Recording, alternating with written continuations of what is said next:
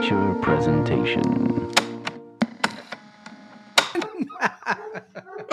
Ah, let's just start anyway. What's up, everybody? Welcome back to another Untitled movie review. Of course. I am one of your hosts, Of Matt Warbeck. Alongside, he's allergic to tomatoes, but he is tomato meter approved. Eric Marchant. I have three dogs. You know, I, I can't. I can't. I, I have three dogs. That's uh, that's all I can You say. You know, control yeah, I can't. You can't no. control them. Um, and they're big. I'm not going to too. apologize to you.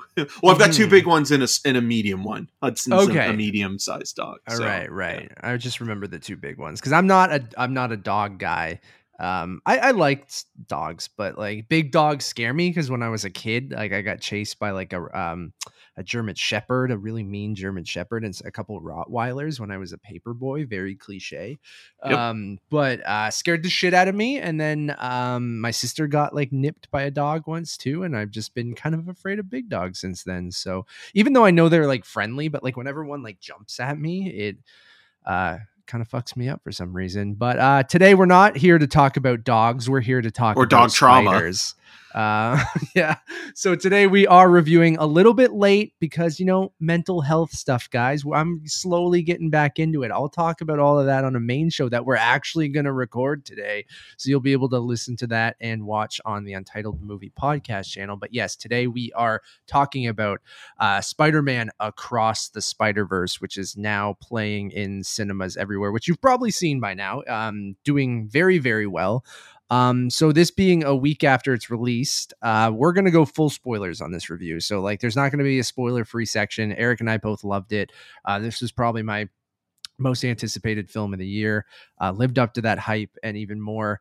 Um, do have a few criticisms, but uh, I think it's not a perfect movie. Um, mainly, if you know our opinion on Dune, you'll know where I'm going with on this. Um, but uh, we are going to talk about Spider Verse across the Spider Verse with full spoilers. So if you haven't seen the movie yet, please go do it. Um, I don't know what you're waiting for. Maybe you haven't seen the first film, but it is streaming on a bunch of different places. But you should watch that first film and then go see this immediately. Uh, it's very, very good. But Eric, how are you doing?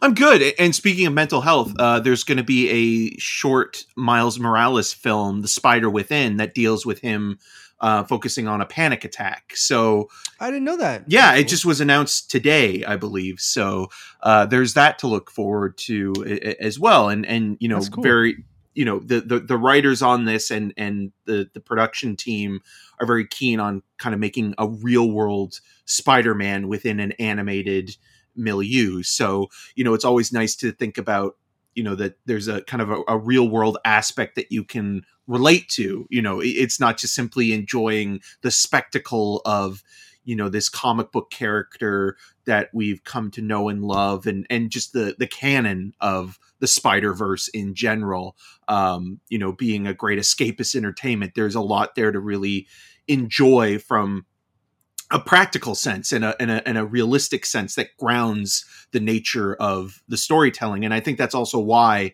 this movie and the first spider verse you know across the spider verse and into the spider verse are two, if not the best comic book movies ever made because they play with the medium of animation, but they're also great genre defying films that know how to balance both action and character development. We talked about this a little while ago on a regular show where a lot of the motivations and the story comes from how characters make decisions and the choices they make in terms of whether they be consequences or motivations to move to the next part of the development. It's the motivating factors in which the story progresses. And that is something that is very unique within a comic book movie because most comic book adaptations it's all about a MacGuffin getting you one place to the next or you know convoluting the story with multiple characters and origins and tangling things up unnecessarily where this feels Does that in a very streamlined. yeah and- you understand everything that's going way. on it's completely Yeah. coherent Yeah, uh, yeah. I'll just kick it off. I mean, I think this movie's fantastic, and uh, that's me someone who is not a fan of half movies or part one movies. Um, I think that's my biggest criticism of the film is that it builds and builds and builds and builds and then kind of fucking gives you blue balls at the end um, by not, uh, uh, you know, reaching its climax. Um, and I don't know. Like I'm I'm so mixed on that. I've seen the film twice now. It, it's really a pet peeve of mine. Like I, I, know television does this, and cinema is becoming more like television. Television's becoming more like cinema, um, where you get episodic storytelling. We have had part one movies for you know all the time. Like I mean, and we're getting more and more of them. Um, it's just my preference is for a film to have a beginning and an end. And this was one of our biggest criticisms when we had when we watched Dune was that it just it felt like literally the first act of a movie. This doesn't quite just feel like the first act of a movie. It does almost have a complete arc. Um, and I've had some people I've talked to some people and they gave me the perspective of like watch the film from from Gwen's perspective and it does kind of begin and end with her.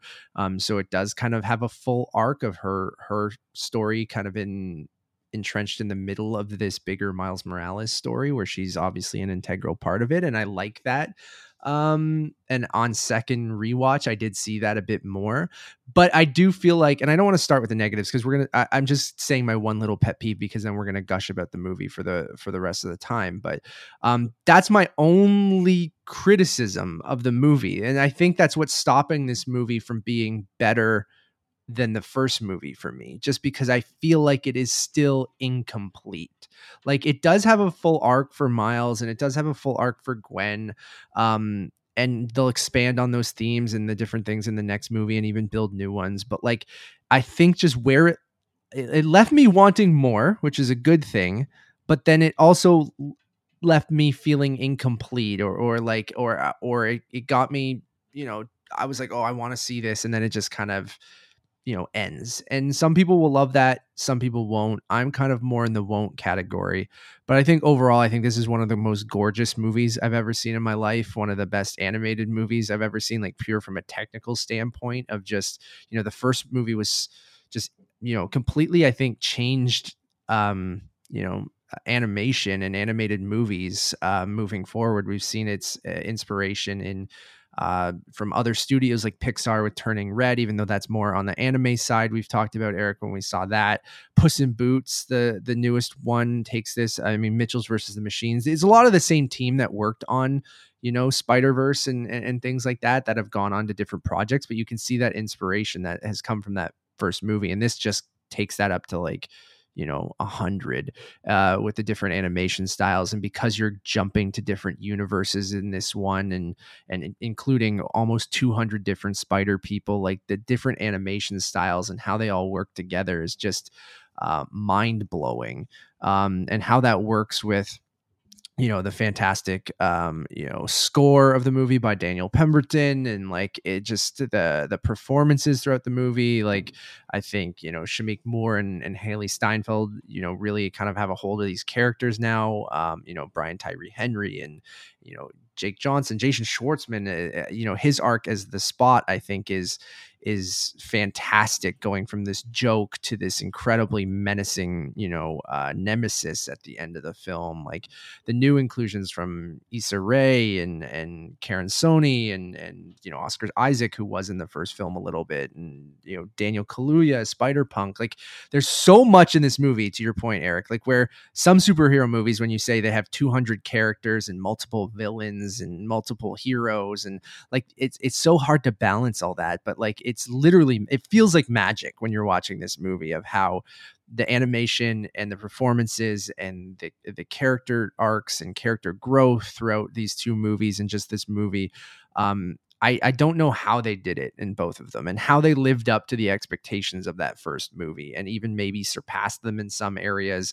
And while I said I still ultimately like that first film more, I think just because it was new and I like origin stories and it felt complete, right? Like there that moment with Miles when he first becomes, you know, Spider-Man and that leap of faith. That moment is I think one of the most iconic scenes in superhero history and the way the music works in that and and that shot of him falling upwards when he's diving down like there's nothing in this movie quite like that moment, but I think once I get the second half of this movie, if I look at those two parts as a whole, I, I think it has the potential to surpass that first movie. It's just right now, as I'm seeing this part one, which I know they changed it to two different titles to try to make people realize it's not a part one.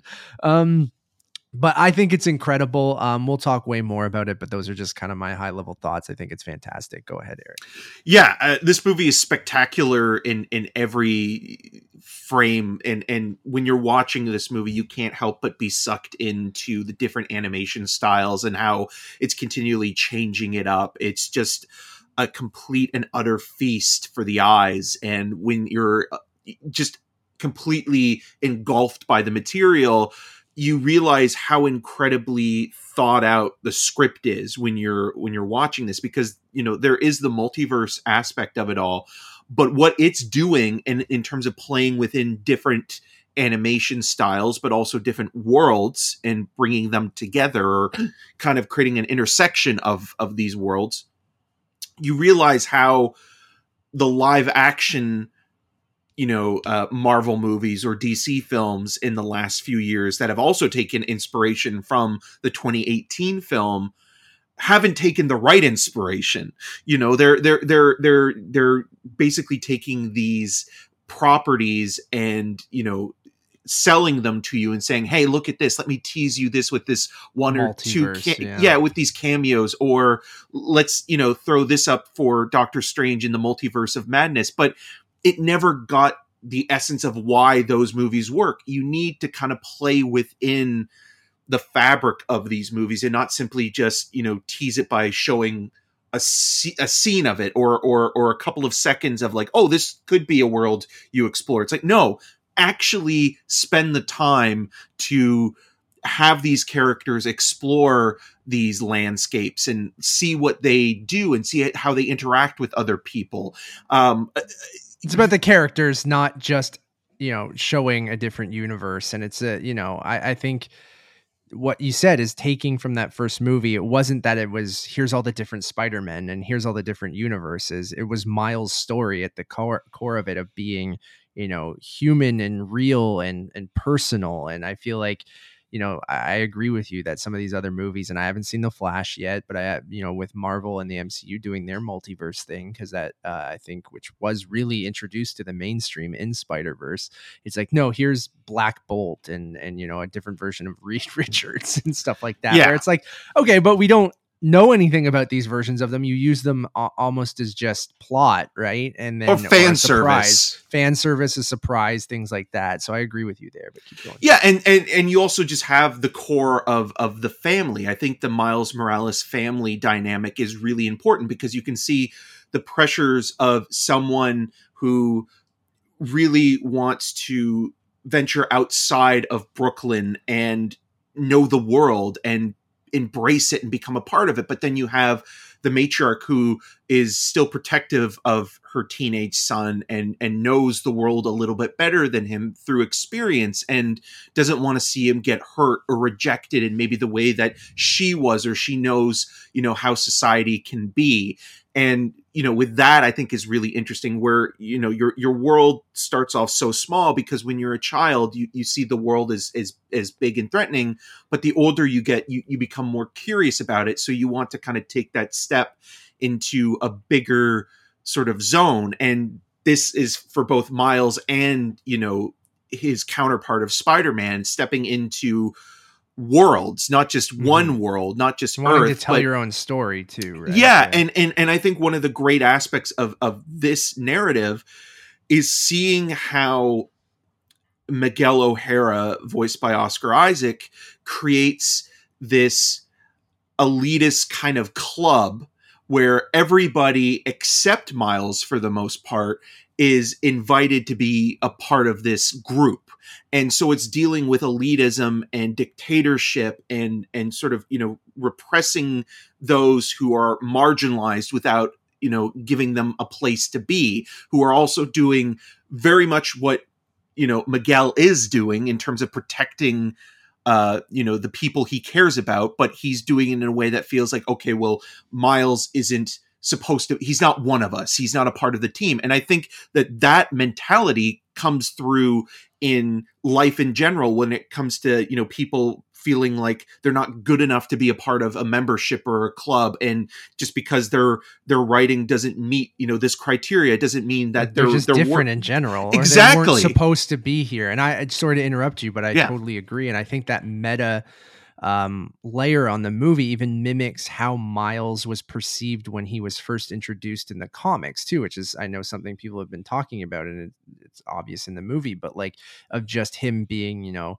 a black Spider-Man, and you know we've just had Peter Parker. well afro latin i think yeah, that's sorry. yeah. Yeah. yeah, thank you. But um, but just you know, I mean, in the comics being introduced that way, of that's what I meant, people perceiving him as and going, you know, not my Spider-Man, or it's Peter Parker. Like we don't need this kid, and then um, that being, you know, shown in this movie with that kind of meta layer i think is really interesting but then on top of that like you just mentioned and all these other different kind of ways of life of how people either aren't welcomed or told that you're not supposed to be here or you're not good enough and i think it does such a good job like with the juxtaposition between that and then yeah like with his family and then as the miles morales part of it and the juxtaposition between spider-man and miles uh, morales as well so Yeah, and then you have you mentioned the spot. What I really like about that character is at at first when you're introduced to him, and I think even you know casting Jason Schwartzman as the voice, there's a non-threatening quality to him and a playfulness to him, but it's almost like any kind of you know even his name, the Spot. You could almost look at it as something that you consider like a disease that maybe seems non-threatening or like a rash or an infection that you know, it's like, oh, I'll just, you know, put some polysporin on and at the end of the day, and maybe I, I, you don't get to it right away. And then a week later, you realize it's gotten worse, and then you need to go to the doctors for it. Or, yeah you know, you can look at it as something more metaphorical to how, you know, someone like Trump uh, was considered a joke at first, and everybody thought to themselves, like, oh, this is not going to turn into anything more than seriously right than a than a, a gimmick. And then it became something far more serious and more power concerning, and, yeah and then yeah. it, it corrupted and infected, uh, you know, the uh, American society as a whole. And then it also made us all look at sort of like, you know, this group of people that felt that they needed to rise up and become this, you know, villainous sort of section. So th- there's a lot going on there with you know its its metaphors and its structuring in how it's telling this story that both relates to the Spider Verse, but also you know our own world. And then on top of all that, as you mentioned, I think the only criticism I have is the same one that you do, where I think you do like if you know going into this movie that it is part one of two you're you're you're waiting for that cliffhanger to kind of undercut the climax. And so when you're watching it when when you see Miles enter his own home, his his his his Yeah. world and then you know his mom is acting a little bit different and and and not sure who this Spider-Man is he's referencing and things like that you begin to realize okay this is where they're going to leave things. And i think that that does take you out of the movie a little bit. Now if you're someone that doesn't know that this is uh you know a part one of two going in i think you're also going to be disappointed not in an anticipation kind of way or be self-aware of it. But once you get to that ending i think you might be a little bit dissatisfied with just how things are left um you know and, and, given like how long we might have to wait for it because even though tentatively it's supposed to come out next year that's probably wishful thinking Yeah, I agree with you. And I think it just I've I've seen both reactions, right? I think some people really love a cliffhanger and they go, Holy fuck, like I can't wait and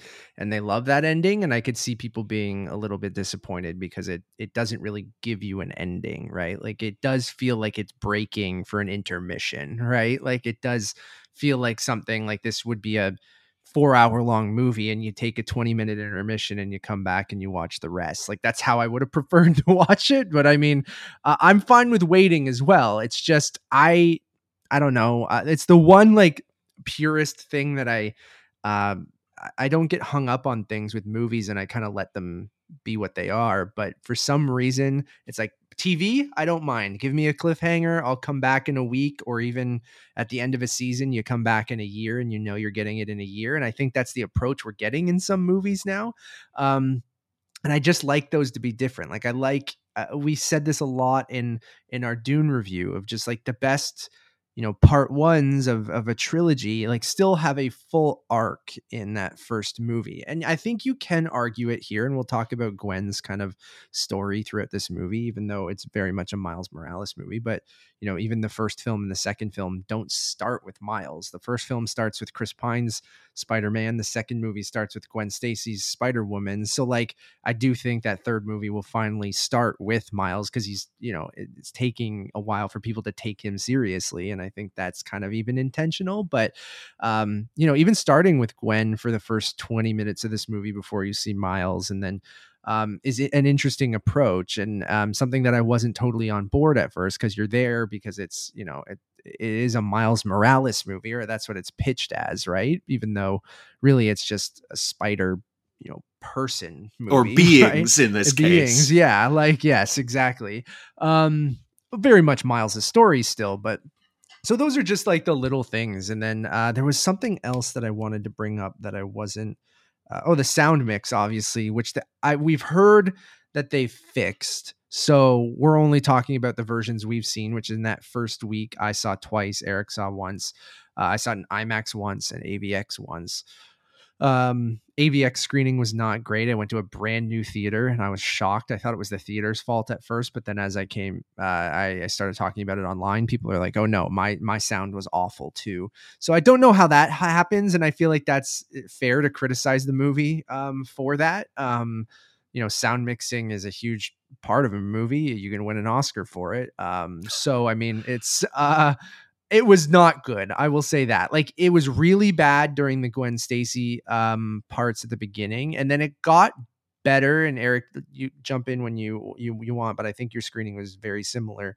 Um it, but still with some of the action mixed with the dialogue it was very hard to hear uh, the spider people at, at certain or spider beings. It sounded like a Christopher Nolan movie at times, like Yeah. Tenet or The Dark Knight, where like his movies tend to have, you know, this was a, a- an error, but his movies tend to have horrible sound mixes where you can can't hear some of the dialogue when you know the score, especially with when it's a Hans Zimmer score, is kind of overpowering, and and with that first act in particular, even though there is so much going on visually speaking that it keeps you completely engaged with the material you do have a harder time hearing some of the more kind of um, vulnerable and sort of um, character based moments in that opening 20 minutes or so or even into the half an hour uh, but like the the the the Renaissance Vulture Guggenheim fight Yeah. sequence is incredible, but then you have like you know the impact of uh, Captain Stacy and and Gwen kind of having that conversation of of, of Shea Whigham um, voicing Captain Stacy and and Hailee Steinfeld, and it's such a, a really powerful moment of, of character development and what you look for in in a comic book movie. But there is something that sounded kind of muffled about it, where Yeah. it, it didn't sound like it was. The, the the proper sound mix, but when watching it, I was thinking, oh, it was something wrong with the the the theater itself. Like there was something wrong with That's our, our go to usually. yeah with with like the actual hey, which I think is fair for us.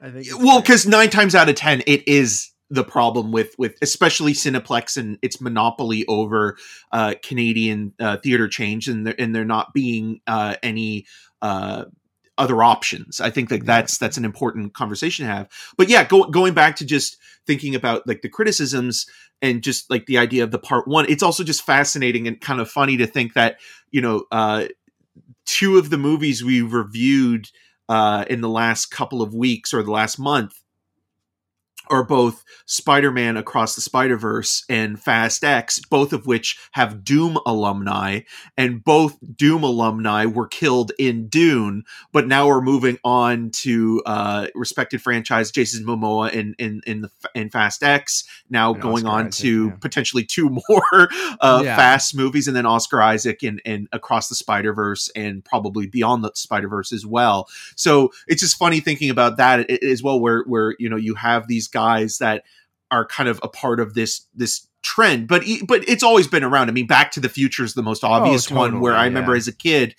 th- all three of them were available at the time that I saw them. But I remember Back to the Future Two specifically having that ending where it showed you the western sequence. It's like coming. I know, soon. but doesn't that feel like a complete movie though? And that's just a stinger to the next. It one does. It like does. that? Well, well, the first one in particular, when like it was never meant to. Be, there was never meant to be like a Back to the Future two. Like the way that Yeah. that movie ended was like Marty. There's there's something wrong with your kids. It's gotta you gotta fix them. And then, then they go back. Then they go to the future. Like it was just kind of like a fun button to end a movie. But then with Back to the Future two, they had shot Back to the Future three by that point, so they were showing you like literally yeah, this is coming soon. And it's the same way with Beyond the Spider Verse, where you don't see any footage from that movie, but they are telling you that yes, there is another. Oh yeah, part of this story do to that. That's come. the post credits scene. Yeah. is not a scene. It's just Miles Morales will return and Beyond the Spider Verse. We were having this conversation, and I think it's a- an interesting one to have. Where originally it was going to be a part one of two, but then they got rid of the part one, and you know you have Mission Impossible. Dead Reckoning Part 1 coming out. And then even with Dune, like it wasn't really announced until the movie played at Venice and started playing the festival circuit that people saw that it was Dune Part 1. But even on the posters and and you know being nominated for avoided that, awards, right? it was just I called mean, Dune. Infinity War was originally Infinity War Part One and Part Two, then got retitled to Endgame. So like we're seeing this a lot, where a movie's almost announced as a Part One, but it, whether it's someone at a at the studio or something that goes, listen, like I have this theory. I don't know. I don't see the numbers, and you kind of see it in box office and in certain things. But I'm I'm interested about Mission Impossible because they're sticking with the part one, where um I feel like it's something that almost deters people from seeing a movie and not excites them because they go, "Oh, part 1 that means it's not it's not a full movie. Like I can just wait until part 2 comes out and I'll watch both of them or something or or like I- think it's different when a movie starts as just um, you know, I mean Dune tried to do this even though the whole time it was really just part 1, but like John Wick, right? John Wick was just John Wick and then once it was super popular, they went, "Okay, John Wick chapter 2." John Wick Chapter Three, Parabellum. Weird that they. I love when studios just make weird title choices, and then they drop it though afterwards, and yeah, then, they and never have so like a second title Um, after. It's weird. But it's usually it takes shape after when the second movie comes out, and then people are like, okay, I know this is just part two, and then maybe a part three will come out. But I think when they shoot back to back, and even Lord of the Rings, when Peter Jackson shot all three of those movies back to back to back, right? Like he shot them all as one film. Yeah. And then so even Fellowship, like I don't love the Lord of the Rings movies. I think they're um they're enjoyable. I watched them for the first time just like last year or something. But I those movies still and we said the same thing. They still feel like f- full movies even though at the end it's like let's go hunt some orcs or whatever and they make the the fellowship doesn't get built until the end of the first movie and it's like okay, yeah, but uh, you're still telling one bigger story, but I feel like you still need those arcs in each movie and again, we'll we'll talk about Gwen in a second like um and I still think that you need like a full arc. And I guess Gwen's arc with her father, uh, with Captain Stacy, and her, um, you know, going with the the spider uh, beings and then leaving them to help Miles at the end and gathering a team together to go help him. Like, uh, I I do find that that is a complete arc, and I noticed that a lot more on my second watch. But I guess because I'm viewing this as a Miles Morales movie, it did feel incomplete to me.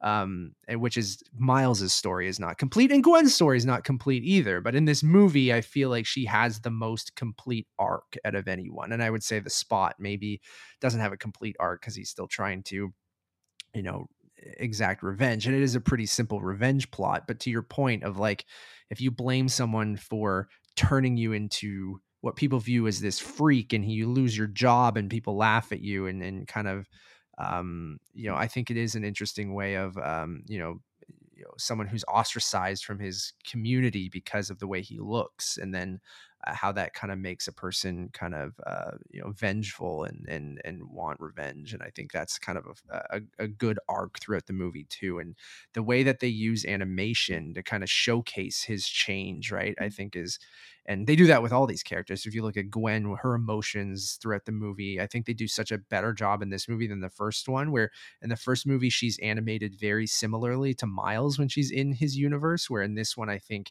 they give her universe its own look and and feel, and the way that they play with like watercolors, it almost looks like and stuff like that, and like and pastels and things like that in her universe, and how her mood changes, like the world changes around her mm-hmm. and i think that's mm-hmm. really awesome so um i kind of went mm. off on a tangent i don't know what the fuck we were talking about well well I, I i think we were talking about uh, like the idea part of, of the part part one one, but but yeah. even something like it's interesting with dune because dune it, you know was being released during the pandemic so there was that kind of caution from warner brothers that it's like okay well we'll see how it does before we make a decision to greenlight Right. a sequel but then calling it part one in the title of the actual movie indicates that there's confidence that yes there will be another half to complete the film because well, that clearly seems like it's a Denis Villeneuve confidence and not necessarily a Warner Brothers. right right but then you look at something like you know uh Andy Muschietti's adaptation of of of it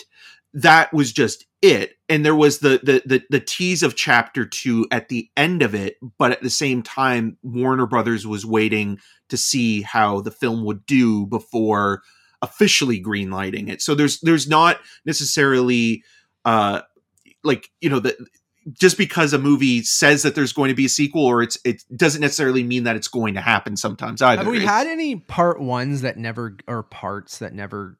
I mean, there's- there there are movies where I mean, there's movies that have a cliffhanger or a or teaser for another movie, and then probably never. well there are on jokey it, ones but- like i know a lot of people Yeah. kind of reference like uh, buckaroo banzai for example where like that has an ending where it's like uh make sure to tune in next time for the sequel to buckaroo banzai.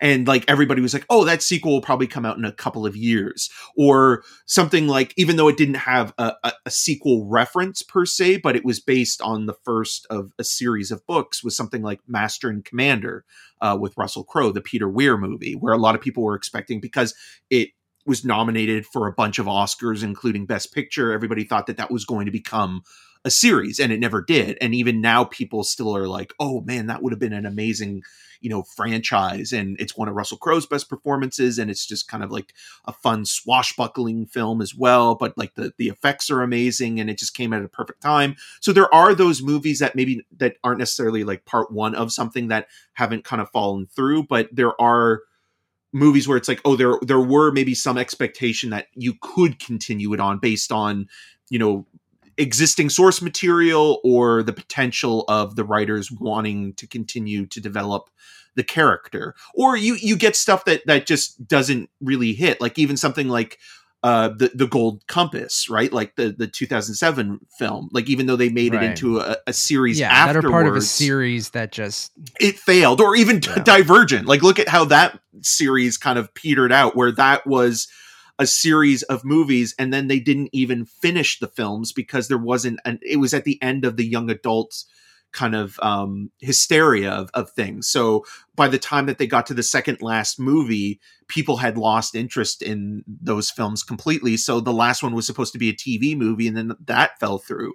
So there are those kind of situations but i don't think there's any been anything where it's like you know part one of something being announced and then you know two or part two three out, yeah. doesn't ever happen i think like you usually have the reinforcement of yes these are going to be released if you make the con- sign the deals or you know make a contract for something like that so those are issues where i think like it's just more of um a money thing ultimately where like there Yeah. are some studios that are like okay let's see how the first one does first before we make any sort of long-term commitments because there it's maybe untested or it has been a while since people have been interested in this kind of property Yeah. um, but with this i mean it, it kind of felt like a surefire thing once Spider Verse Into the Spider Verse was released. It wins the Oscar. It's influenced blockbuster cinema, both live action and animated, uh, in the last five years, and I think it will continue to. Another movie that looks very similar that's coming up is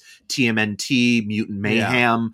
Um, I'm sure the Transformers animated movie, Transformers One, will probably take some influence from it. So you know, like that alone, I think is enough to generate that interest. And then, yeah, with Gwen's story, like the way that her emotions externalize the color palette of the world that she's in um, really give you a sense of who she is as a person. But then also, what I really love about this is that in that first movie, we do get her origin story, but just a snippet of it, and it's Yeah. done in a way that's kind of it, it's it's it's telling you in a way that you are familiar with. You know, like it's the classic story of losing somebody and then becoming, you know, the the the, the hero of the story. Yeah, almost like I always interpreted that as he was Spider Man and died just like Gwen Stacy died. Or- Yes. or, not even he Or- wasn't. Maybe he wasn't Spider Man. Sorry, he was Uncle Ben. The- he's the Uncle Yeah. Ben. You know, well, and- of course, but yeah. I, I, I, and then I viewed it as kind of how Gwen dies in in Spider Man's story. It was just a reverse of that, of like she couldn't save him from another villain. Like I didn't the lizard thing. I I didn't expect, and I don't know if we even knew that from that first movie. Like no, we didn't because that, that's right? that's the whole thing because they play it in the first one like an Uncle Ben situation where Peter dies and and she becomes Spider Woman and and and she takes on that mantle. And so with this, it's like uh uh uh, you know, like that that was that was almost you know, even though it wasn't necessarily from the perspective of Mile, but it's like that's the version you assumed it to be because you're being shown all these spider people stories and almost in a comedic way. It's like, well, I started this way and then I was bitten by a radioactive spider and then my uncle died and now I, you know, Mhm. I have to save the day all the time in, in, in New York or my universe. And with this, it's like, okay, well, you got the abbreviated version, but let's look at the nuances and complications of how Gwen really became Spider Woman. And so with that, I think that that adds so much more to her character. And like you were saying, it, it is her story from beginning to end, and it that is where the satisfying sort of full web experience comes into play when you're Mhm. watching it from her perspective. Because you know, even though Miles is the fulcrum of this entire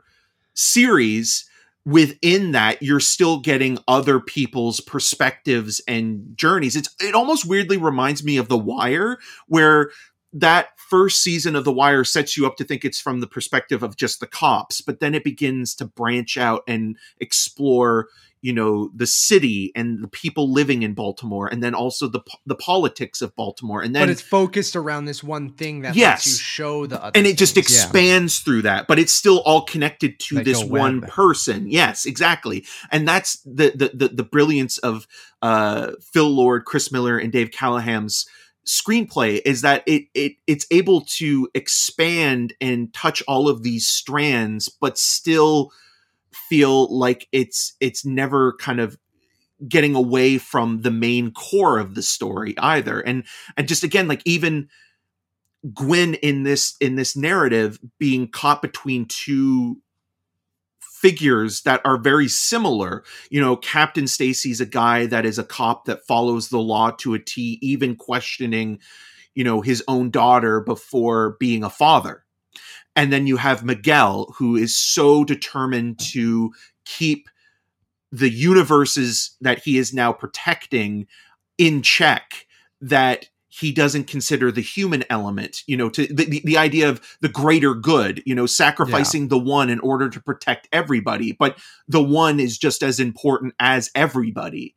And so you know gwen kind of being in between those two worlds and and even the betrayal that miles feels that you know because Gwen kind of is on Peter B and yeah and, all- and all these people sort of becoming members of this group and leaving miles you know out but also you know actively even if they don't realize it you know coordinating he- yeah. a, a, a, a, plot against miles you know it's it's that, saying he doesn't belong, right? Like, yeah and when it's your friends that are doing it or or being complicit in it i think it adds even more complexity to the narrative structure than what any comic book movie has done in the past I agree. 20 years and that's what made me you know on on rewatch like hearing gwen's voiceover at the beginning which is a narration and, and is what i didn't realize in the first watch is she's obviously that's her at the end of the movie speaking at the opening of the movie talking about the story because you even see flashes of the rest of the movie and and and what she did to fail miles throughout this thing and that i i love that and that miles is that center that the web kind of uh, you know spreads out from and i feel like gwen's story is very much fueled by you know her friendship and and everything with miles and and that whole arc with her and her father and and and what happened to P- her peter and things like that I, I think is so interesting and and hearing people view it i think some interesting conversation online. And I know as two cis men, we don't have a ton to add to this, but I think it is important and interesting that I've hear, heard people talk about it as like a trans allegory, right? Like using the trans flag throughout the film, her colors on Gwen's costume and her hair, and the way that the watercolors, which we talked about, move into kind of the trans flag colors, and Captain Stacy wearing a trans flag on his uniform, uh, a trans kids matter flag in Gwen's bedroom. Um, I don't think the interesting conversation is is this Gwen Stacy trans or is Peter her Peter Parker trans, but just uh, using it as as as just a kind of um, a way of viewing that type of story. I think is is is uh, those types of things that you don't see in movies like this and i think are interesting to go deeper and think about these characters and what they're going through and how that views to real world things and real people and, and, and stuff like that so i don't know if you've read any of that eric or i have and and, and, and, I, think, think it's, it's really, i think it's diverse in in, in yeah. a way that it's not heavy handed and it's not yeah. trying to hit you over the head it's allowing different perspectives to be yeah. interpreted without saying you're wrong yeah. you know and i think that that's also a really important point of this story is that you know miles being an outcast within this spider club and being told he's not good enough or not you know he's not supposed to be a spider-man you know it really sends home this this this really powerful feeling of isolation and and loneliness that i think the spider character in general feels and i think a lot of people within marginalized communities can relate to those things and the movie is opening itself up and saying it's okay to have this conversation and to interpret it the way you want to and yeah. no interpretation is wrong i think that that's yeah. the, the the main thing it's it's it's open to having that and opening its heart to to to say these yeah. things like even just seeing you know miles wearing the the black lives yeah, matter button. button. you know like things yeah. like that like it's in there it's not propaganda it's just saying hey this is a part of who this character is and it's sharing this and these worlds with everybody and it's doing it in a way where i think there's going to be a generation of kids that will be able to see themselves on the screen like even seeing you know the the emo you know uh black version of a punk you know with yeah. with with Hobie it, it, with with daniel kaluuya's character like that's something that's not rarely seen in the you know 1970s sex pistols punk era yeah. of british rock you know and that was a part of it like it you know like it's it's it's not just simply doing it to be quote unquote woke. It's doing it because that was a part that's never been touched upon and it's actually bringing it back into the conversation and not erasing it from history. So these yeah. things are so important within the context of this narrative but again it's it's looking at something that's even bigger than itself in a way that doesn't feel like it's trying just to be a part of the conversation at the time. It's Absolutely. just it's just it's just there. It's natural. Yeah. And like and and it, it I I love that of like you can go deeper into each one of these characters and see some sort of metaphor, or allegory, or very much just who the character is. And I that's just kind of what I loved. And I feel like what builds on this movie just being so fantastic. So um I do some reading on all of that. There's you know people who are doing some interesting commentary on on whether it's Gwen or Miles or like you said, uh, Hobie or or everyone. Like even having, you know, um, uh, you know, I love the new characters. We can move on to that. So you have, you know, Jess Drew and Spider Woman and and uh, Pavitr uh, Prabhakar, I think. Uh, I'm butchering pronunciations. I'm sorry, but Spider-Man India, uh, awesome. Um, I love Mumbattan when they go there, and like all the humor in the movie, I think works. I don't think it's quite as funny as maybe the first movie because it does have quite a serious tone throughout. Um, But the chai It is- tea thing is very the funny. chai tea is great and there's great bits like that throughout like i think both of these movies are almost so, sometimes too clever for their own good or there's so much thrown at you where you miss it or you kind of just like that's really funny but you don't like laugh out loud you know what i mean I, I- Yeah. I did laugh out loud multiple times but it's not like a pure comedy it's just like that and, and, you know i don't want to say this is all phil lord and chris miller because they're i think they are very great writers and very great producers um, but they they just have a good sense of of working with their teams to come up with very clever humor, very clever meta commentary that I think is a through line throughout their all their movies. Like Peter Parked Car made me laugh way harder than I than I thought, and like all the different Spider-Man, the Lego Spider-Man, um, I think is a great nod to their Lego movies. But just that one line from Oscar Isaac being like, "Thanks, Peter, you're one of our best," and then like beep boop boop, and like like that that Spider-Man just like killed me. Um, uh, I just thought I like the team of Spider people in the first movie more, just because they were more of a team, and I feel like we got a little bit more of them. Um, and I mean, Nick Cage is Spider Man Noir. I can't wait for him to interact with Andy Samberg's Ben Riley. Like, I just think that that'll be amazing. Like, there's got to be a fight between those two in the second movie, right? Like, uh, there has to be.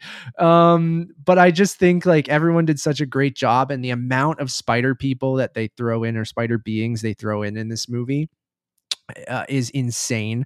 Um, shout out to Kris Anka, uh, who did all the character, not all of them, but like the majority of the character designs in this movie. I know Kris through um, kind of funny. Um, I've done a couple reviews with Kris over there. Uh, we reviewed The Green Knight together and a couple other things over on Kind of Funny. Uh, great guy, uh, a, very, very talented comic book artist. And uh, he's been doing uh, on his Twitter feed and stuff and Instagram some breakdowns of how he came up with the costume designs in this film and how he worked with the team. So go check out Kris's stuff. Um, he's fantastic, and all the designs of the Spider people. Like if you have a very a favorite version of Spider Man or a Spider person or Spider being, they're probably um, in this movie somewhere. Like um, if you're a fan of the video games, the PS4 uh, Insomniac version of Spider Man uh, is there. Uh, you have oh my god, the live action.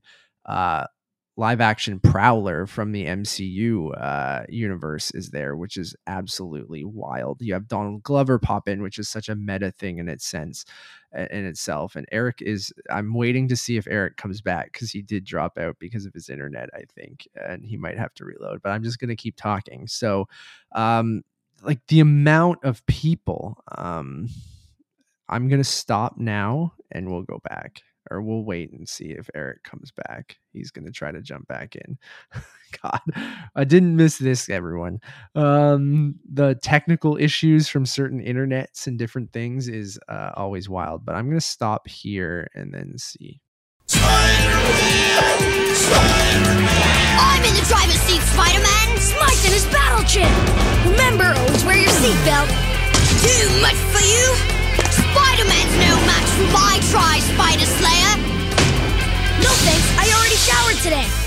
I'll bet the guys really flip over you! Excuse me while I get myself out of a pinch! Web Shooting Spider Man figures and vehicles sold separately.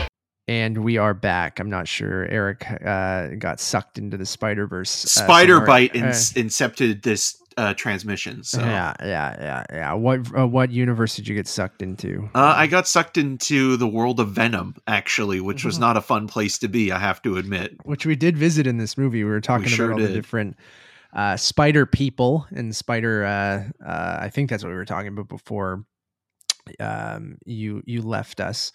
Um, I think eh, no matter who you're a fan of in the comics or the TV shows or the video games or something like that, that spider person or spider being is uh probably in this movie somewhere. It's not every single um spider being, but um oh my god, there's so many characters in this. Like you know I, I've watched you know the New Rockstars breakdown of Easter eggs and things in this movie, and I don't even think um, they can point them all out because there's so many. Like I, I think this will be one of those movies where you could go frame by frame when it's out on you know streaming or or 4K that you could pick out different characters, some original, some from the comics, and different things like that. Like, did you have a favorite spider being in this movie, Eric? Because like, I just loved seeing. um even as a video game fan, like the newer Insomniac Spider Man, when there's a video game joke, uh, seeing some of the live action stuff was jarring um, and felt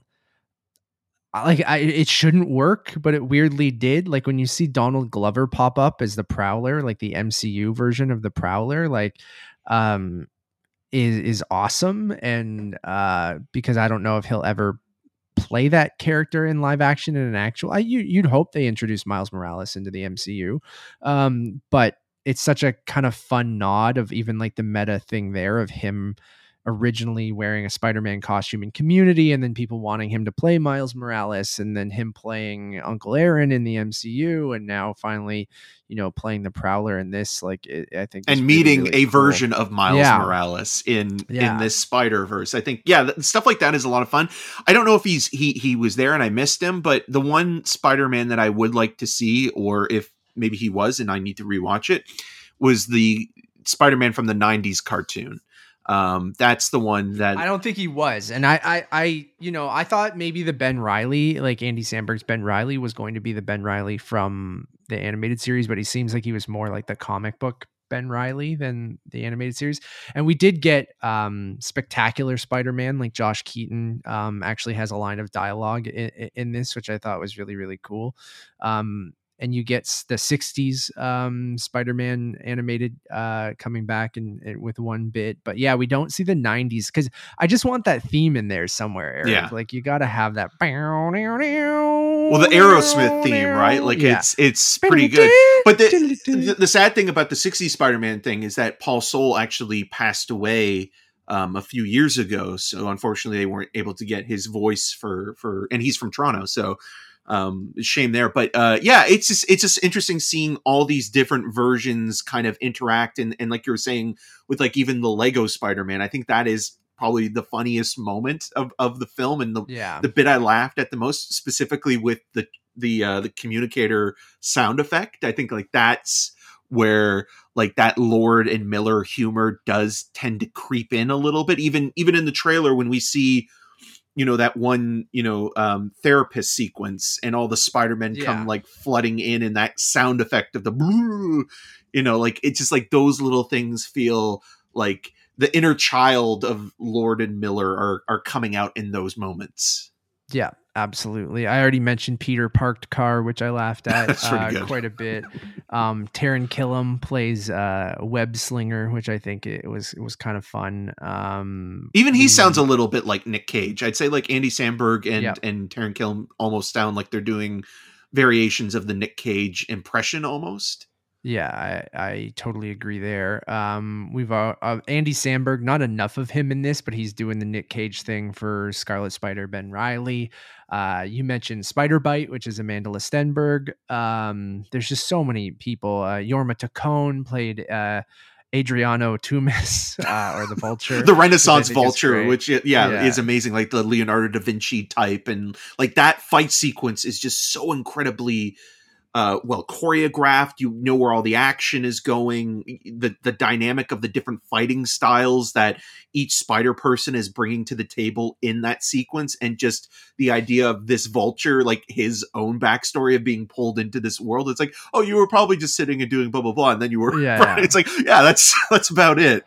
And like All- just seeing him sit at a cafe is very funny. Yes, all the art jokes in that opening because of uh, Da Vinci and that they're at the Guggenheim. Um, uh, uh, Nevis laughed a lot. My my wife, uh, who's in the art world, kind of uh, laughed quite a bit during that opening sequence.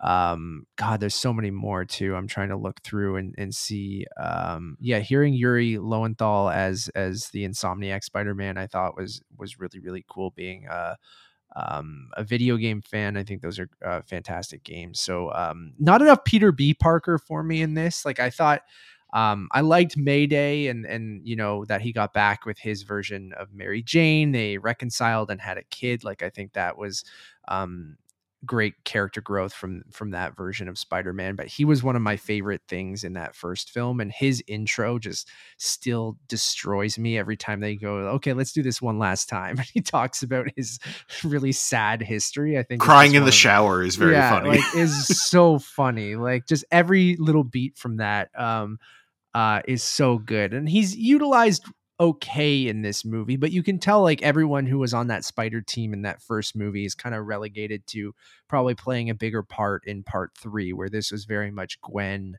and Miles in this one. And then you had, you know, like I mentioned, Spider-Man India and and Jess Drew and and and and a couple other people that have a little bit more of a focus. But yeah, um, Miguel Miguel O'Hara, like who was introduced at the very end in in in the post credit scene of into the Spider Verse, and and and Greta Lee as his um sort of uh his com Yeah. tech. Uh, Lyla. yeah, like uh, his Alexa or something AI, like yeah. that. Yeah. So like that, I think is also like a, a, a an important aspect of the story, and I really do think like you know in terms of supporting performances so far we've seen this year, Oscar Isaac's work I think is on par with some of the best. Like it is a really fascinating character and just kind of it, it shouldn't work because of how ridiculous it is not on not just like the future the futuristic aspect of the character but the vampiric nature of him it's like on paper it's like that shouldn't be you know emotionally joke. Uh wrought in any way whatsoever but then you begin to understand his motivations. And we've talked about this before too where the best villains are ones that you can understand their point of view or why they're doing what they're doing.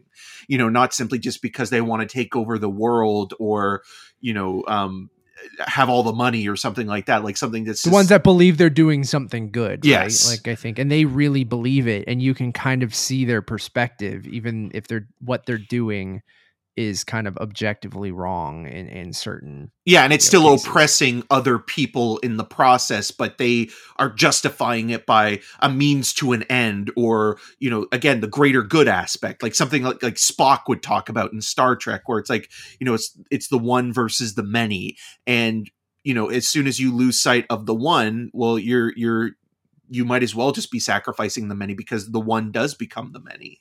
Yeah i love jk simmons coming back and i love that he's the one He's the constant. universal. yeah like he's the Jay the- what do Jonah. they call it yeah like he uh nexus being he's like the same in every universe it's jk simmons so like he just either has uh more hair or less hair or something like that so i thought that was um fantastic that they just was like nope no one else can play joe j jonah jameson it has to be um jk simmons I think that's the, the Um, best thing to do though with that. Like you can't not have J.K. Simmons. It would be wrong Yeah. if it was somebody else. absolutely the only other person that could do it, I think, is Ed Asner because Ed Asner voiced uh, J. Jonah Jameson in the '90s Spider-Man cartoon, but Yeah. sadly he's passed away. So Yeah.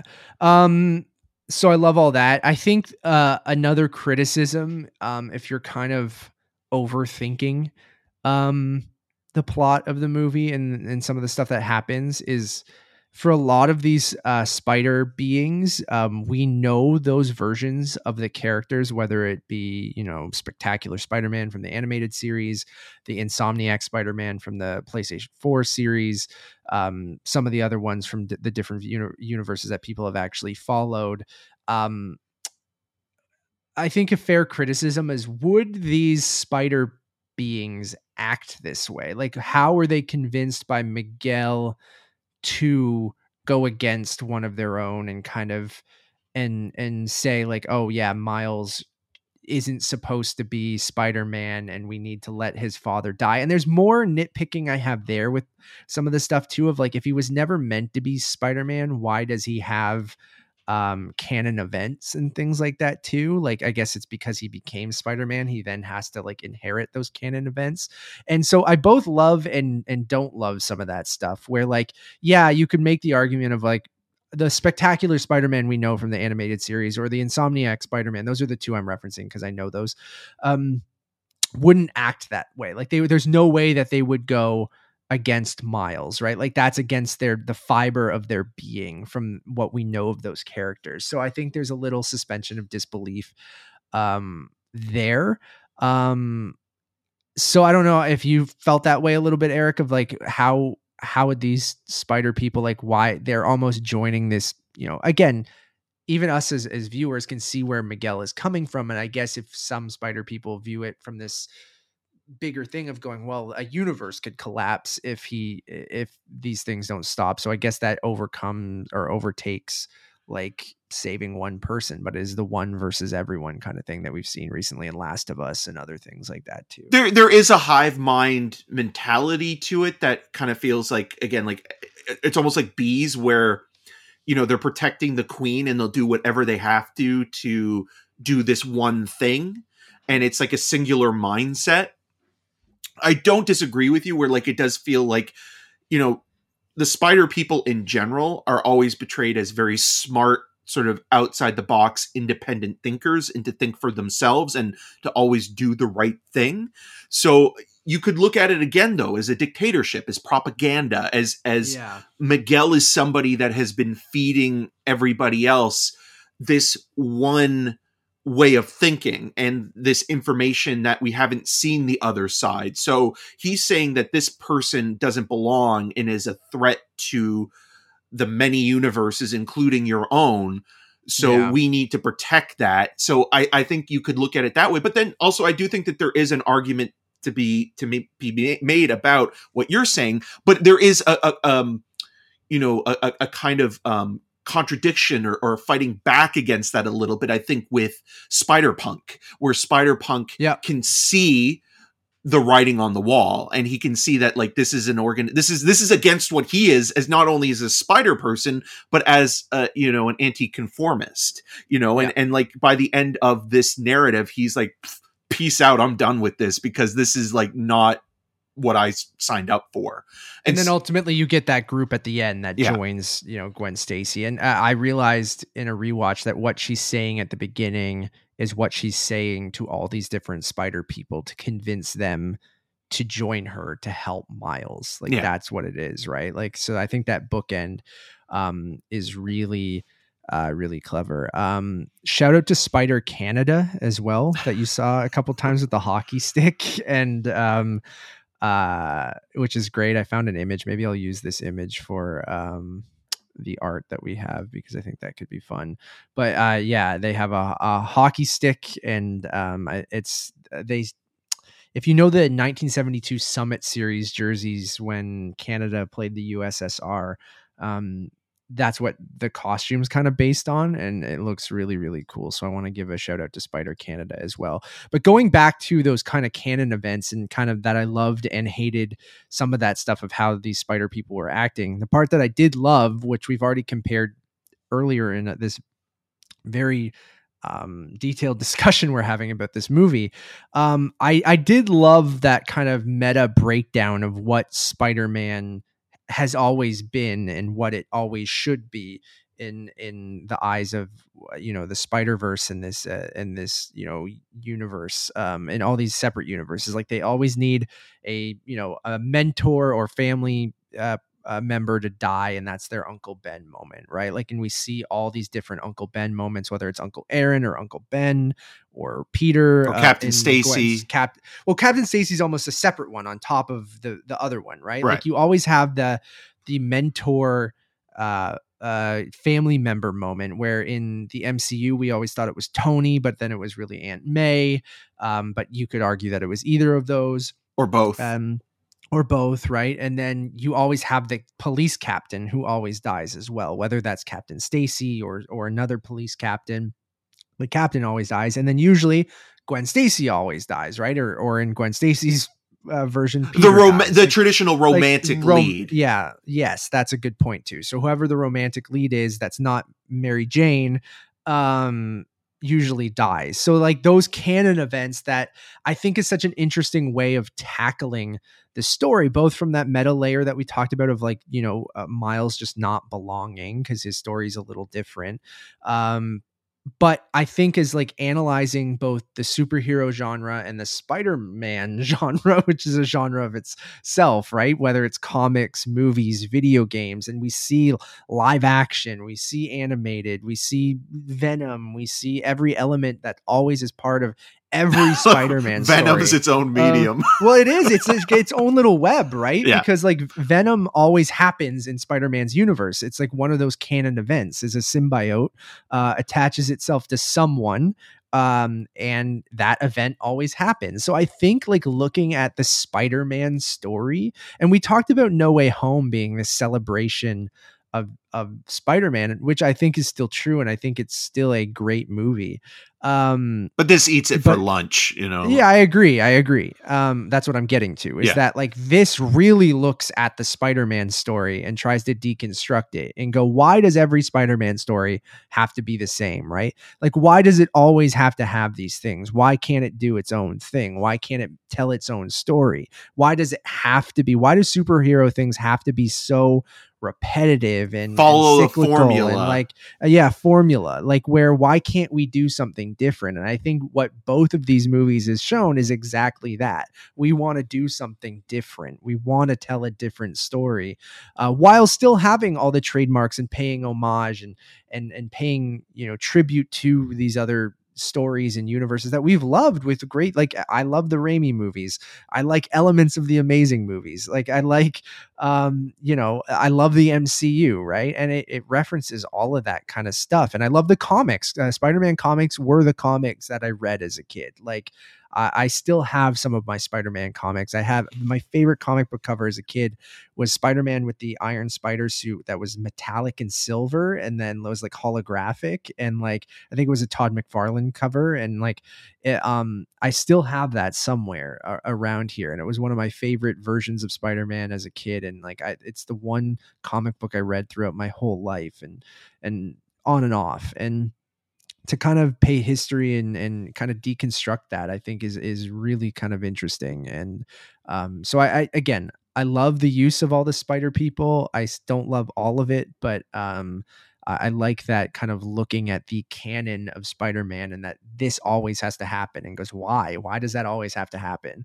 Like and i think that's cool and we'll explore that even more of like in in the ne- in the follow up of like do those things actually have to happen or are you kind of causing them maybe but uh, i think that will be an interesting uh, thing anything else you want to i mean we didn't talk about the ending i guess is that unless you want to talk about yeah i just wanted people. to add, i just wanted to add on to so the canonical canon events. exposition i think is really important because it doesn't feel like you're just being spoon fed exposition for the sake of it in, in terms of getting the the the over arc or the overarching storyline of of Miguel O'Hara or him explaining what the world is. Like it's actually deconstructing the world building in general. And we've been hearing a lot about this because of of movies like Ant-Man and the Wasp, Quantumania, and even Shazam, Fury of the Gods, um, not doing that well at the box office and and superhero fatigue. And I think that's true because the market's been so saturated with the genre that people are getting tired of it. But I think the reason why people are getting tired of it now because it's been going on since, you know, really predominantly since 2008 nonstop is that we're being given the same story again and again and Yeah. again and again and it's always an origin story even if it's a different character it's Well, always a- one version is an origin story yeah but that's usually always the first film and then the second yeah. movie is more of the same just more of a it world end a world ending event that Yeah. they need to stop and then sometimes the third one gets a little weirder if you know there's less control over it or if you know uh, marvel for example has moved on to another character that they need to bring in and do an origin story for them. So they let people go wild with so they so but but there's still kind of like a formula. yeah a, a control over these things. And it kind of feels like none of these movies are truly able to let loose in a way that explores the medium in which they came from in in a kind of fun and exciting way but also yeah to kind of wake up from what we have been given time and time again and to renew our interest in the genre. And i think with these two spider-verse movies you're seeing that formula be questioned in a way that is breaking down the system in which it's been created or, or, or upheld. It's like it's worked for so long, but you can't do the same thing all the time because Yeah. you're just going to become numb to it. And again, we'll talk about it more when we review The Flash, but I think the lessons that Spider Verse is teaching are the ones that filmmakers need to learn and listen to, but also studio execs, and not just look at it from a point of view of like, how can we you know like because i mean even with spider-verse there is this as well and and, and i think because you mentioned like with the video games comic books the movies and things like that there is a corporate element to it all where it's like it's selling you certain things but it's less so with spider-verse than i would say the flash where when i was watching the flash i felt like i was watching space jam a new legacy all over again but to the point of it was specifically selling me on all of DC uh, that Warner Brothers has adapted. It's like, oh, do you love these? Do you love this? Do you love this? Well, buy this or go back and rewatch this or buy the new 4K that we just released. Where Spider Verse, there is some of that, but there's still a purpose to all of it, and it's that same way that I felt with the Lego Movie. You know, you're you're, Yeah. you're taking something that is essentially product, but you're finding a way in and making it more referential and irreferential to a degree and having fun with it and also yeah. kind of finding a, something that is less disposable and more tangible for the viewer to take away and think about and i think that those are the elements in spider-verse and in the lego movie that really work to selling it as more than just a commercial I agree. So the moral of the story: hire Phil Lord and Chris Miller to produce. your- yeah your you movie. should uh, lawrence kasdan and kathleen kennedy should have let them made their solo movie you know I will never. For, I. I'll never forgive them for that. I just want to know what that would have been like. You know, that's all I want. I just want to know. One day, I hope when. I don't know. Someone else is in control of Lucasfilm, and there's some 100 years from now. so, uh, I'm on my deathbed, and someone's like, "The documentary about Solos coming out." And you can finally see some of the footage from how Phil Lord and Chris Miller intended it. Um, but yeah, I, I mean, they're they're fantastic, and they always find that angle of of whoever they're working with, whether they're directing something or helping produce something or writing something, of finding that angle that um, make something a little bit more out of you know some sort of property or IP if you want to look at it like in in the most kind of corporate of terms. So um yeah, I, I think we didn't talk about like the action in the movie's great. That one chase sequence with all the spider people going against Miles is is incredible. Um, we've already talked about the animation, so let's just wrap it up by talking about the cliffhanger and the ending, and then we'll um we'll we'll wrap this up. So uh, the end of the movie we get this sequence where Miles gets sent back to his universe, which, if you're paying attention, is clearly Earth 42, which is not Miles's universe. which is based on the Um, dna of the spider which bit him yeah. that's how the, the machine reads it Yes. So he gets sent to Earth 42, which we don't know. Uh, they do that classic kind of movie thing where they're um, intercutting, you know, two different sequences to make it seem like they're at the same spot. because gwen's in his like, world yeah and and so i think it's it's very very well done even if you uh again if you know it's part one you know what it's building up to. Um i think the reveal um you know you clearly again if you are listening you can kind of know where it's going of uh but the reveal of miles uh, uncle uncle aaron being alive and that he's in a different universe where a version of himself never was bitten by that spider that was intended to bite him so i think that's an interesting point too that the spider was always meant to bite a Miles Morales, which is, I guess, why it finds him in his universe, which I think is interesting, right? It's still a canon event, is that a Miles Morales needs to be bitten by that spider. Um, but it's because you even see it briefly when the spot's talking, that Miles with his braids in the school, right as the spider gets sucked out. Um, Oh, that's another So- quick thing. The retconning in this is so much better and still Yeah. ridiculous in how humorous it is compared to the Fast and with the Furious spot movies and stuff like that. Yeah. with the spot always being and, and the references to everything everywhere all at once. Yeah. uh, I think are, are The bagel. the, the bagel, and and there's a billboard for a, a version of that movie that's called something else. Um, but anyways, going back to the ending, so then it's revealed that this version of Miles has become the Prowler um, and is working with uh, Uncle Aaron. Um, and is very menacing. That one punch that Uncle Aaron does, I thought he smashed Miles' face. Just his head exploded. Um, but it's it's very very well done. It is an excellent cliffhanger, which I know. Um, I already talked shit about how I don't like half movies. Like it is a good cliffhanger. I will give it that. Like it does make you very excited for the next movie. Uh, then they cut to Gwen, who has put together this uh, team of uh, of spider beings uh, to come help Miles against Miguel and what seemingly looks like his eh, alternate version of himself. But I think there's some good theories out there that uh, that version of Miles might not actually be a bad guy. He might be like a hero version of the Prowler, or an just had- anti-hero. or anti-hero uh, is a is a better uh, description. But Uncle Aaron and um, anti-hero Prowler. I, which I could definitely see, right? Like Yeah. Miles is meant to be heroic in every universe, so I think that might be a. Uh, we want you to think that this guy's a bad guy, but um, really, it's just he never got superpowers, so he had to find a way to, you know, do good, and he uh, ultimately changed the fate of, you know, uh, his uncle, and uh, obviously his father is dead in that universe, and that kind of maybe pushes him to do that. But um, I, I think he, yeah, he probably will be a more violent sort of anti-hero um, rather than a pure villain because I still think Miguel will be the villain uh, in the spot. Obviously, um, even Miguel will probably turn uh, and f- see the light in in the last movie if it.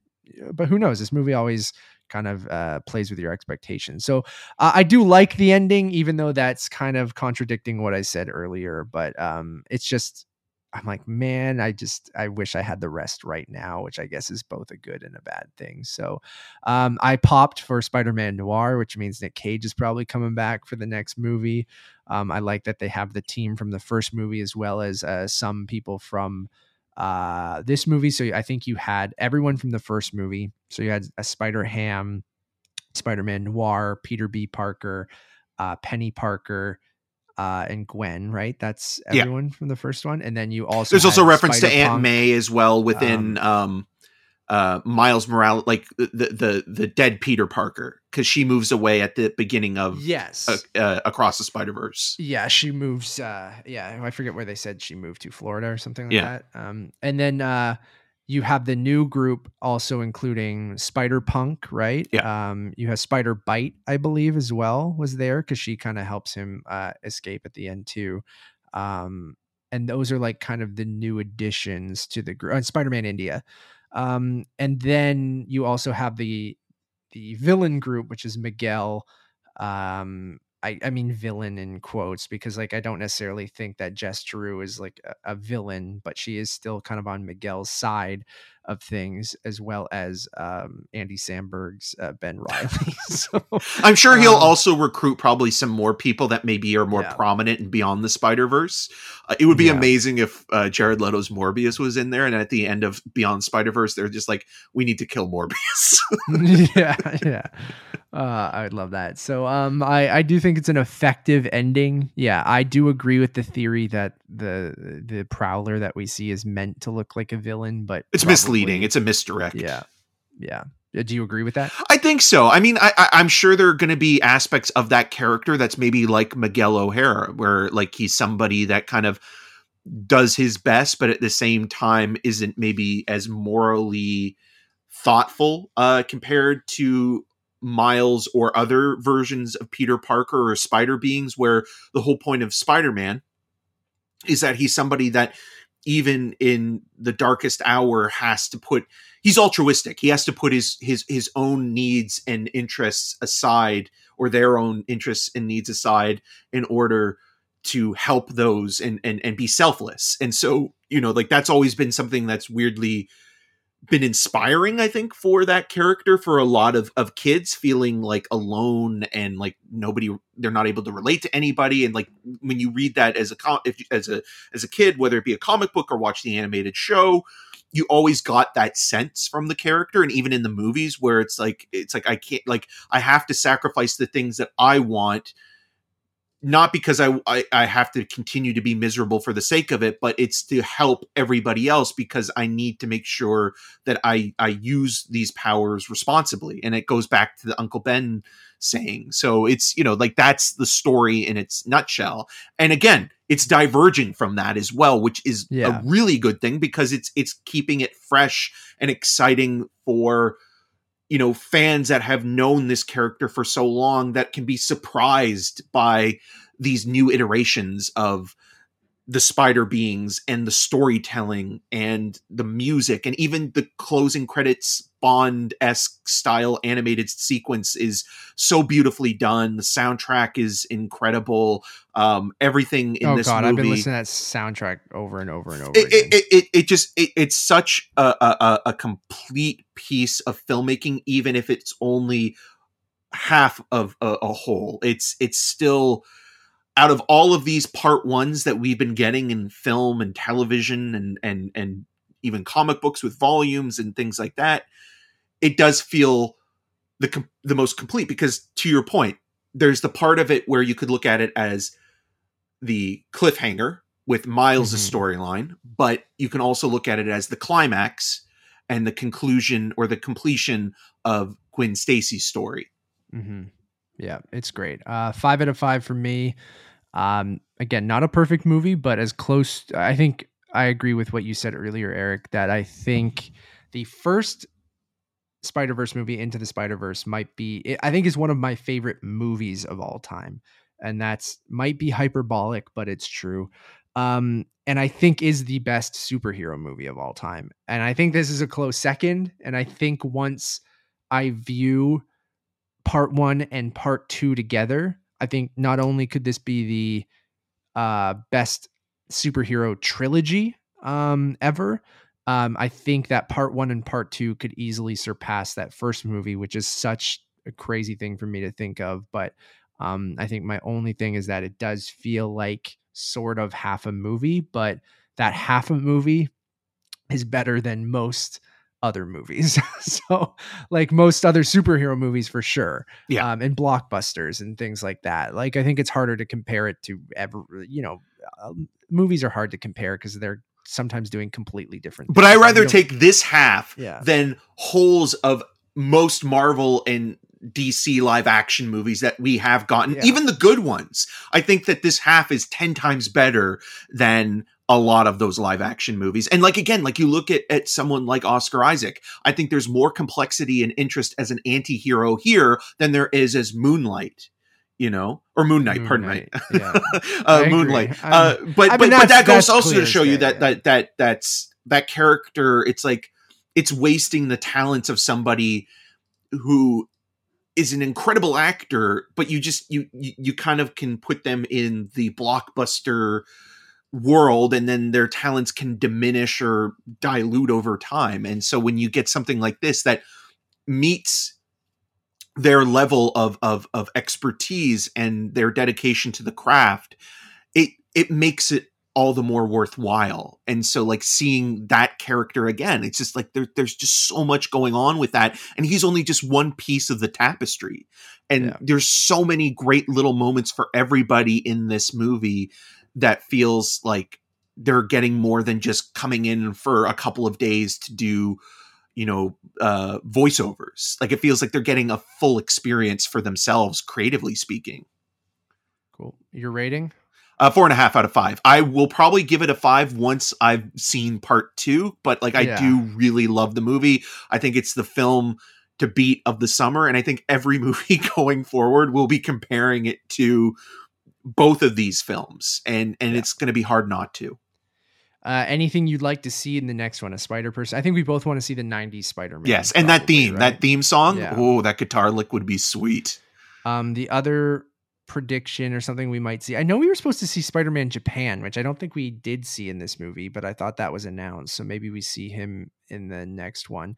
Superior Spider-Man could be an interesting one to be on Miguel's side, which is when Doc Ock possessed Peter Parker, like his like they switched bodies and then Right. Doc Ock becomes Spider-Man for like a couple years and he's called the Superior Spider-Man.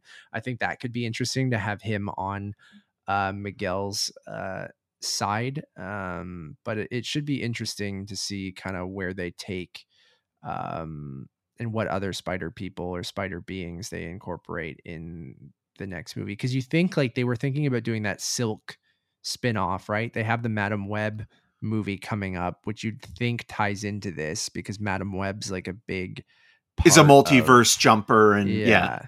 like I know they said like Phil Lord and Chris Miller have come out and said that Miles's story is this trilogy and that there's not going to be more after that. Okay. Well, I think I, will I, I a- yeah, I, I think Sony can continue it, but I, I think Lord and Miller and and and this team are looking at it from the perspective of like this is our story. We're coming in and telling it how we want to. You can do what you want afterwards, but this will this is this is us. This this is what represents what we made. You but know? I think uh, Sony has been trying so hard to get their own Spider-Man universe, right? And they're finally have sort of gotten it where they're tying everything together with these Spider-Verse animated movies. Well, it's, but it's it's I- about holding on to the rights, right? Like that's Yeah. that's the big thing about the Sony verse is that it's about keeping the rights from falling back into Marvel's hands because they have to continually negotiate between the two studios in order to come to an agreement that you can use the character that you originally licensed us but we are going to continue to profit off of this character as well. So it's it's basically like divorced parents sharing custody of a child you know? But now it is kind of it's almost like the spider-verse mo- like i could see ken feige being like yeah these movies are great but they've kind of fucked us over a little bit because now they've given they've given them more ground to build on their version of it I have one more question before we go. Um, theorizing about things. I'm still a big MCU person. I, I like that they've tackled the multiverse. Maybe it has it's not done as well as it is here. Um, but in in Secret Wars, if that's still how they're gonna go, I know that there's talk about how they might pivot away from Kang and multiverse stuff and try something else. But I still think ultimately we might get Secret Wars, and I still think the multiverse will play a part of it. Could you see a animated Miles Morales showing up, or do you think the MCU would take a different approach, not mixing animated and live action? Of if Miles was to be, would it be their own version of Miles, or would this Miles show up in Secret Wars? Because the rumor about Secret Wars is that it will be that universe. It'll be Endgame, like the Portal moment, except you're gonna have characters from all these different universes, good and bad, that we've liked and disliked, coming together. I'd be curious to see if they'd go as like you have had animated characters work with live action in Loki and and we liked Miss Minutes and things like that. But would an animated Miles coming out and helping fight in Secret Wars be strange? i think it just depends really on the filmmaker i think Yeah, I it, it guess, depends yeah. on who the director rumor is that Raimi might do it, right? Yeah, because if they're comfortable enough with the animation style, then maybe they will take it on. But if they don't have that background, then I could see what will happen. I, I can already vision it, envision it, where it's like a scene of the character leaving their animated world, and then yeah, like a physical manifestation of themselves is created in a live action version. But then it would defeat the purpose of what Lord and Miller and this team have created over the the, the and have set up Yeah. that live action universes are live action, animated's animated. And I know that's like the not what you're necessarily talking about. I just mean from a a look perspective that each universe has its own look. Some is live action, some is animated, different animation styles and things like that. Like, yeah, I don't know. Like I could see there being a live action segment, but more Roger Rabbit style in the second uh, or the next Spider Verse and the Beyond one, because Tom Holland is the only Spider, you know, live action Spider Man we did not see in this movie. no, right? even though Like, he is referenced at one point Yeah. with Doctor Strange. yeah, which it so it does connect to the MCU, even if it's tangentially, right? Because the MCU Well, even Venom, right? the- yeah, it connected with the with Venom, which all, also connected with the MCU, and the two Spider Man movies, which connected with the MCU. So you got to think that they want Tom Holland involved in that next movie. And that's why I thought it was an interesting choice to make the live action characters actually live action. I thought they would animate them, like they would change their look for the movie. Yeah. Um, but they didn't. So maybe we're rotoscoping or something like that. But it seems Richard like they- Linklater style. yeah, like they, but it seems like they're committing to those being live action. But I So like that be- though. That's that. So do I. That I, I I like the idea that yeah, like just because like even with the Lego stuff, like just because it's it's the the live action universe yeah. doesn't necessarily mean that every universe is live action. You Yeah. know, it, I mean, there could be one universe that is just like sound. you know, Yeah. and Yeah. like in visually you can't interpret it. So like why not play with the mediums and have something that again elevates the material to a new dimension and creates something dynamic in its direction. And it's called Beyond the Spider Verse. I Yeah. would, and they said they talked about live action sequences in this movie, but it, they never did it. But I would not be surprised if we get, even if it's short, like a, a Tom Holland live action segment in the next one. Like I, I really do think that we probably will get that, and it'll be. I I have, I have faith in them that they'll make it work. Yeah. Um. Okay, that's it for this one. It was a beefy one, but obviously Eric and I uh, really, really love talking about this movie. Um, so appreciate it, uh, you guys listening or watching now a week after its release. I hope you've seen the movie a couple times at this point, and it's set to come out on uh, streaming. I think in a month, basically in, in mid July. So we'll be able to watch it much, much more. I have heard as well that they have fixed that those audio issues. I haven't personally uh, gone out to go see how that sounds, but I uh, I'm tempted. I am tempted but I don't usually see a movie three times in theaters. It's very rare. Um, It's no unless John Wick chap- chapter four. for Eric, for a guy who never really cared about the John Wick movies.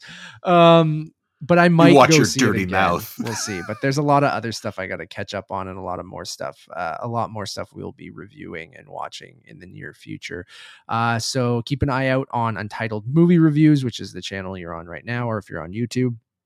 Uh, we'll have reviews for Elemental, uh, Asteroid City, which you guys can check out very, very soon. Um, we want to have a main episode out for you guys probably as you're listening to this. I hope that it, it's out and I'll be talking about kind of what's been going on the last couple months and things like that. Uh, but thank you for everyone for your support and listening or watching. We really, really do appreciate it. Um, as always, my name is Matt Rohrbeck. You can find more of my work uh, on Family Feud Canada and around the internet uh, but mostly at untitledmoviepodcast.com. And you can follow me on all those social medias at Matt Rohrbeck.